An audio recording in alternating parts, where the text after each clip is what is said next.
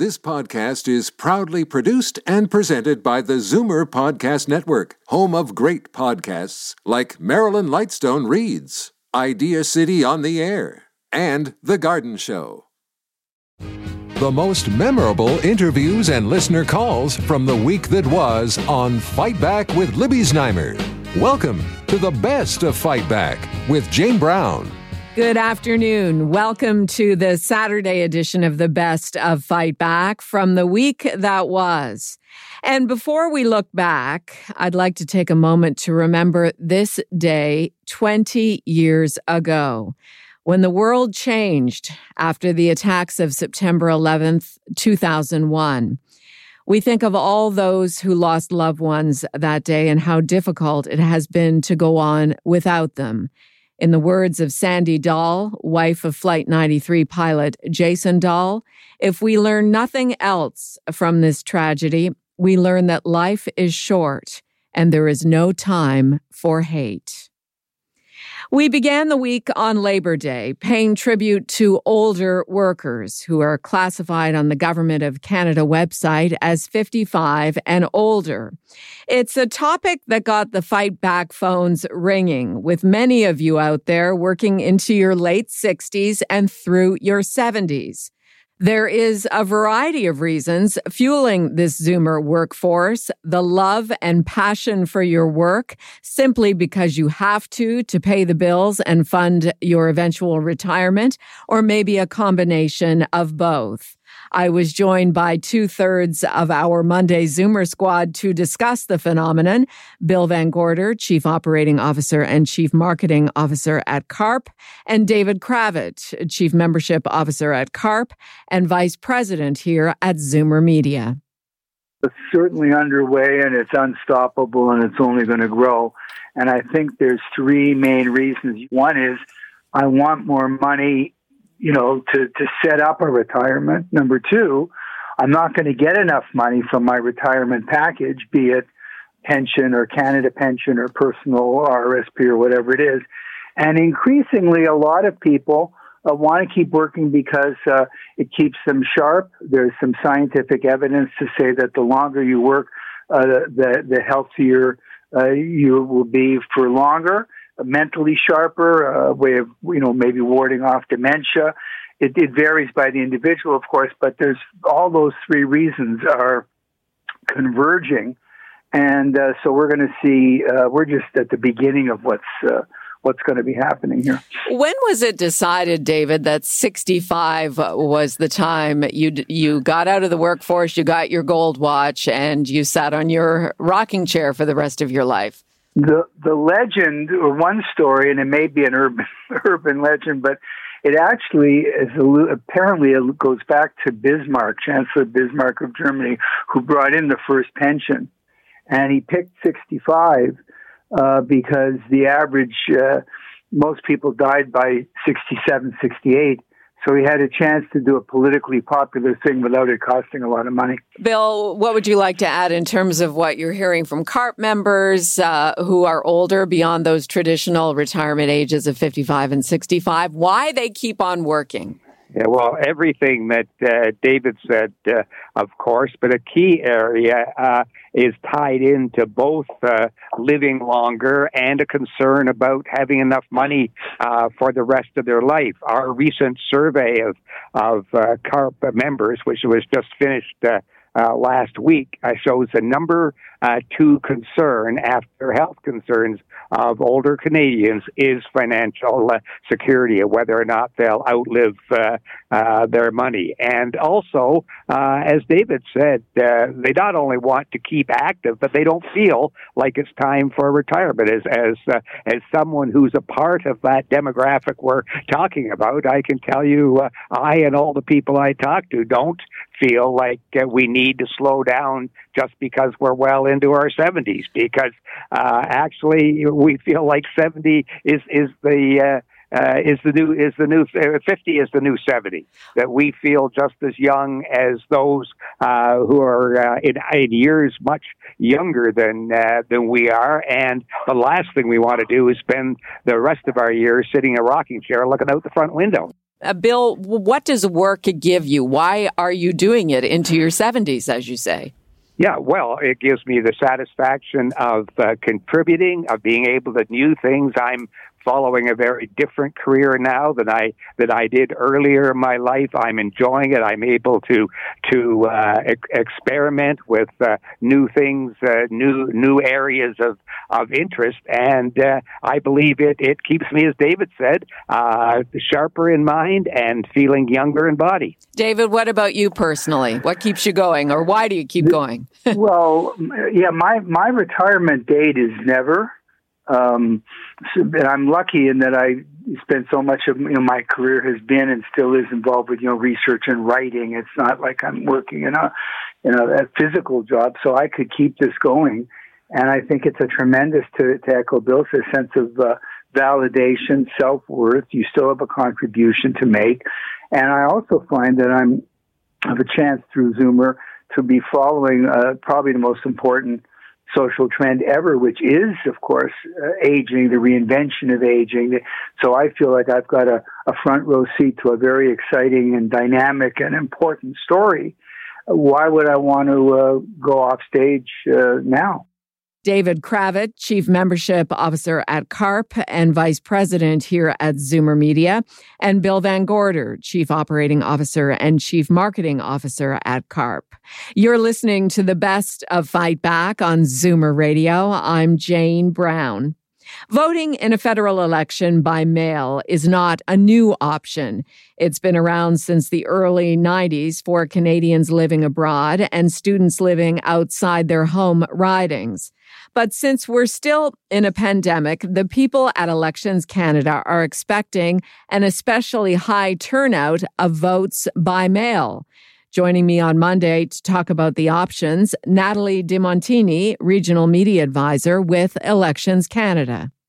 If you want to vote in person, and that's probably the easiest way to vote, it's still like um, on September 20th, which is the day of the election, or you can take advantage of advanced polling days, which are, you know, next Friday. So from Friday, September 10th to Monday, September 13th, 9 to 9, 9 a.m. till 9 p.m. Okay. So those are options. Now you mentioned voting by mail. So if you want to vote by mail, then you need to apply to get your voting kit. You can uh, vote, you can apply on our website. It's pretty straightforward or you can actually call us and we'll send you um, we'll send you the form to to fill in. But you need to hurry. What what we need to um, at this point. Um, as of today, I would strongly encourage people to um, to know how or to decide how they're going to vote because there is there are deadline attached to all of those. And the fourth option is to vote at an office, at Elections Canada office. I think that maybe some people are not aware of that, but you can go, I, you can go vote today. You can actually go vote today until September um, 14, and uh, you can just, uh, you know, you'll you'll go to the Canada um, office and Elections Canada's office, and then you'll be voting by special ballot. Okay, so that is a lot of options. Let's get back to the voting by mail for just a moment. You have to apply for a voting kit, I'm reading yes. here, by September 14th, yes? Absolutely. By September 14th at 6 p.m., you need to apply for your voting kit. Um, and you can do so online. Um, as I said, it's, it's, you know, like there's steps um, to do that. You need to um, prove your identity and your address. Okay. That's a requirement to uh, vote in, in Canada. And then once your application has been um, received by Elections Canada, um, you get a reference number. So you'll be able to check um, your um, the status of your application. So if you um, if it's been received, if it's been approved, it's if your kit has been sent to you. One thing that is important to know is once you've been, you know, accepted, that's the only way you can vote. You cannot change your mind. And what you will receive, like, um, you know, the special ballot kit, is it will be like a series of envelopes that you'll receive and, and, and a special ballot. So the special ballot is different than when you vote in person. When you vote in person, you have the name of all the candidates in your riding, and then you select the one you want to vote for. When you vote by special ballot, it's a blank um, ballot. So you are responsible to um, input the name uh, and the last name of the candidate that you're voting for. Then you're actually putting it in, into an inner envelope that will keep the secrecy of your vote. You put it into another envelope, which is called the outer envelope, and then you sign a declaration that you're a Canadian citizen, that you're only voting once, um, and then you sign that and you put it in into a third envelope, and that third envelope will be pre-addressed and um, prepaid. So that will be returned to your um, riding if you're a local elector. In order to vote by mail, first of all, you do have to apply by the 14th of September, but then your ballot has to be received by Elections Canada by Election Day, September 20th, in order for it to count. Yes, absolutely. That's very important. If you are worried that you may not, it may not get there on time, you can drop it at the Elections Canada office okay. uh, of your own riding, or you can actually bring it to um, where you were supposed to vote um, on the until the poll closes on September 20th. Natalie DeMontini, Regional Media Advisor with Elections Canada. For more information, visit Elections Canada online or call 1 800 463 6868. 1 800 463 6868. You're listening to the best of Fight Back. I'm Jane Brown. Coming up after the break, waiting on the breakout moment in the federal election campaign. You're listening to an exclusive podcast of Fight Back on Zoomer Radio. Heard weekdays from noon to one. Good isn't good enough. Make way for the best of Fight Back with Jane Brown on Zoomer Radio. Welcome back. On Tuesday, we were starting to see some shifting in voter support ahead of the September 20th election.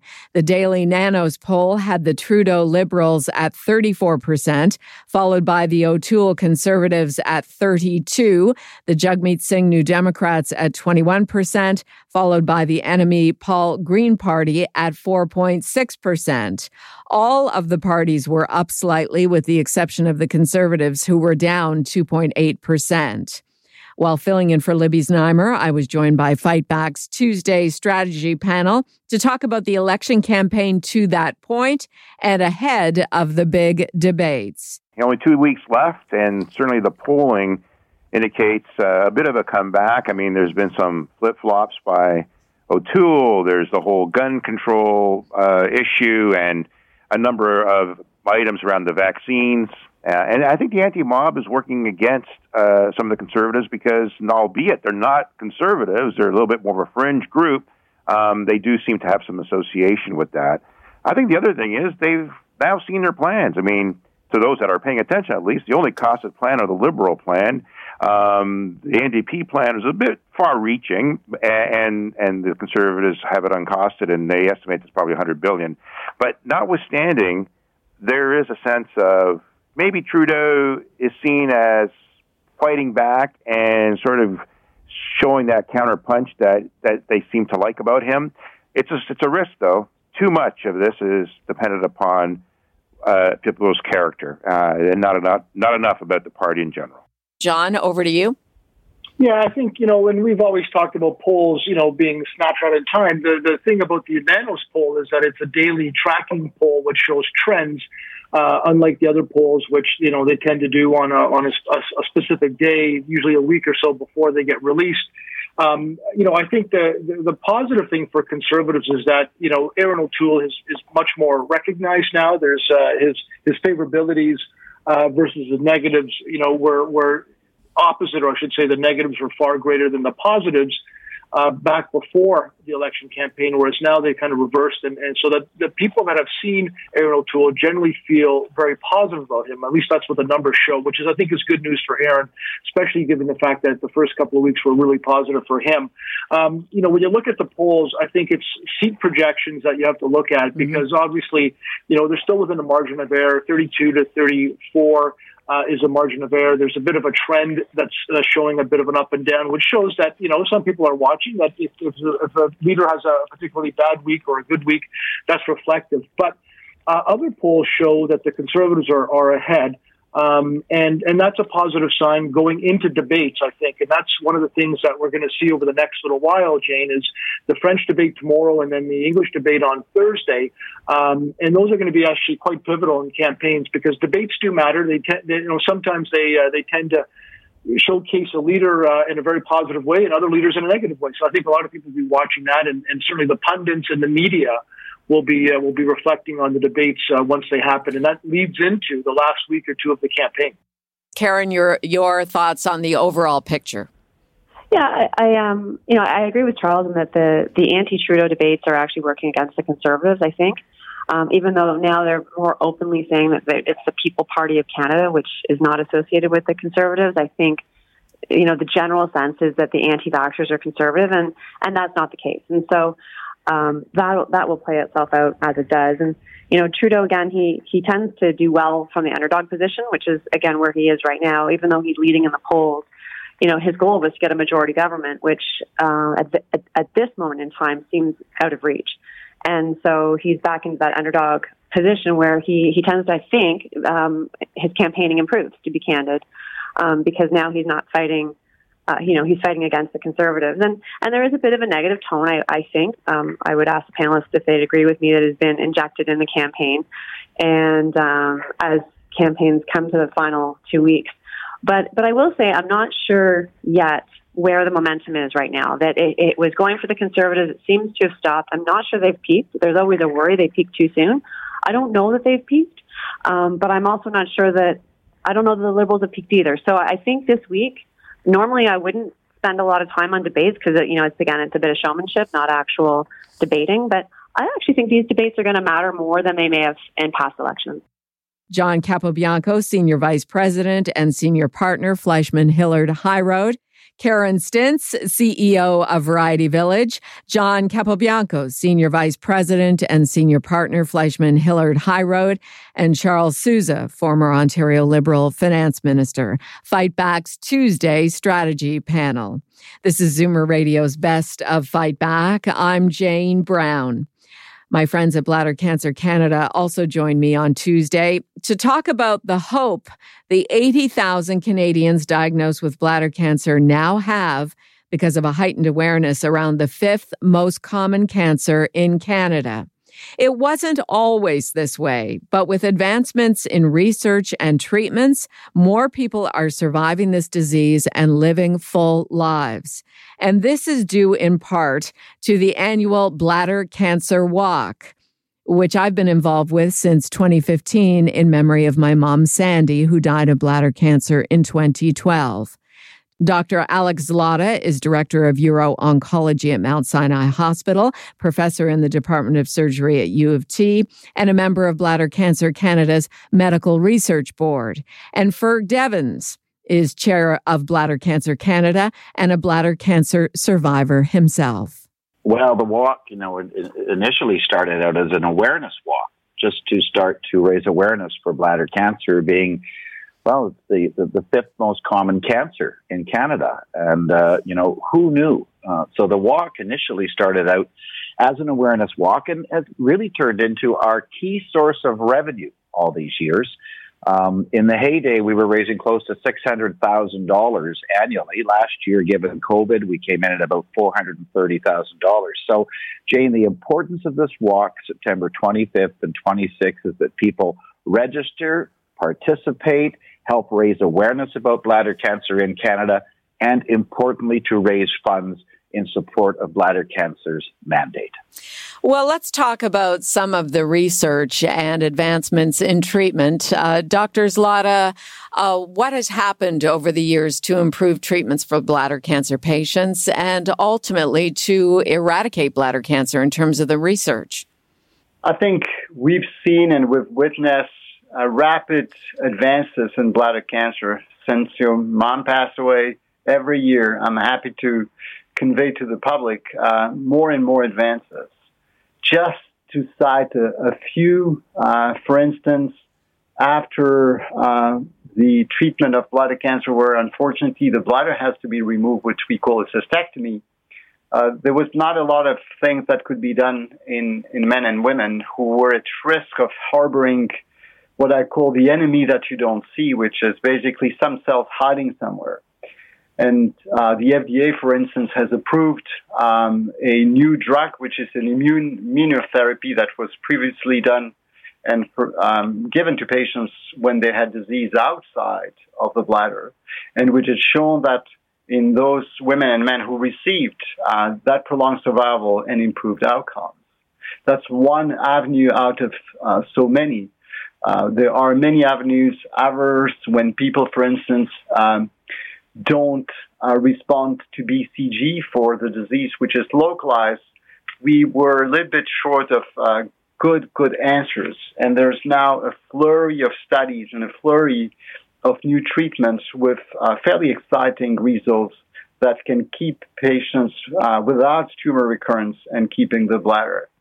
And last but not least, I think Ferg is fully aware in Bladder Cancer Canada, there have been shortages and for the availability of BCG, which is the most commonly given treatment inside the bladder after the tumor has been resected endoscopically to prevent the tumor from coming back and invading. And now, uh, since I think this month, um, a Canadian company has brought another source of BCG so that shortages now will be um, history and patients will be uh, able to get BCG no matter what in all circumstances. Oh, I think wow. that's really important. That is fantastic.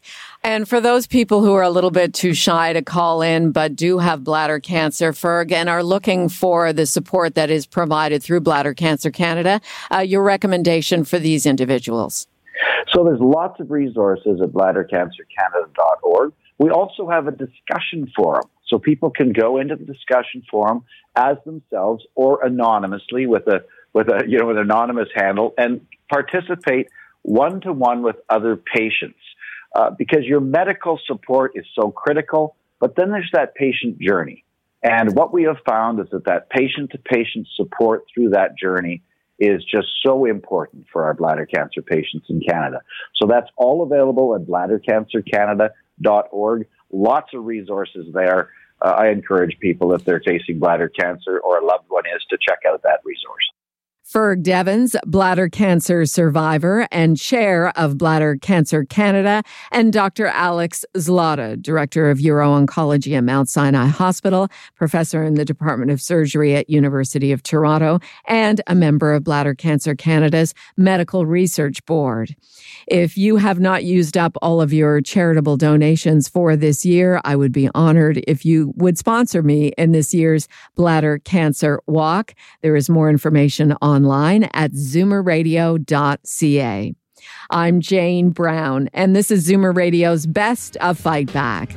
Still to come, what you had to say about the week that was, and the Fight Back Knockout Call of the Week.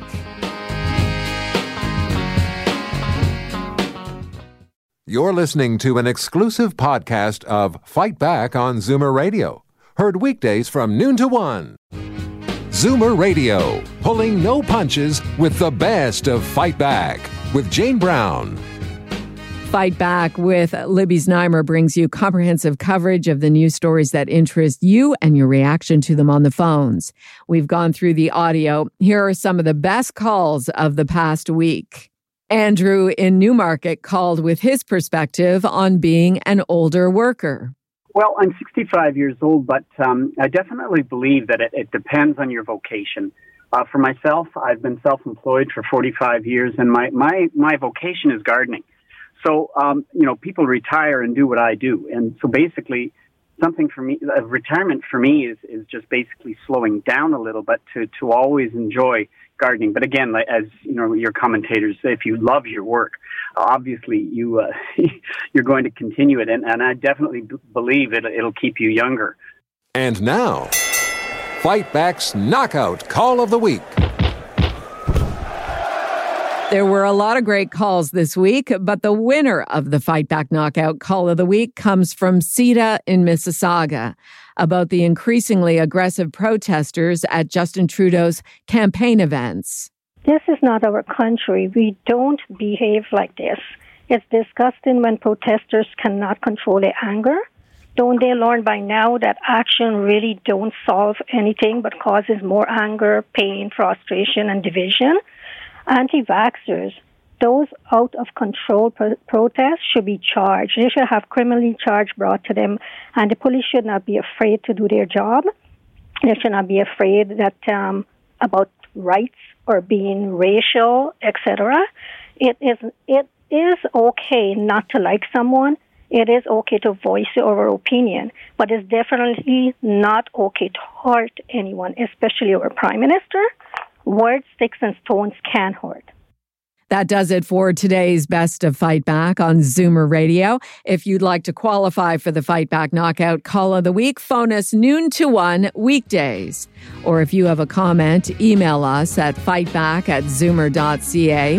Follow us on Twitter at FightbackLibby and call our Fightback voicemail anytime at 416 367 9636. I'm Jane Brown. Join me again at the same time tomorrow when we'll round up the rest of the best of Fight Back. The best of Fight Back is produced by Jane Brown, Justin Eacock, and Zeev Hadi, with technical production by Kelly Robotham. Executive producer Moses Znaimer. This podcast is proudly produced and presented by the Zoomer Podcast Network, home of great podcasts like Marilyn Lightstone Reads, Idea City on the Air, and The Garden Show.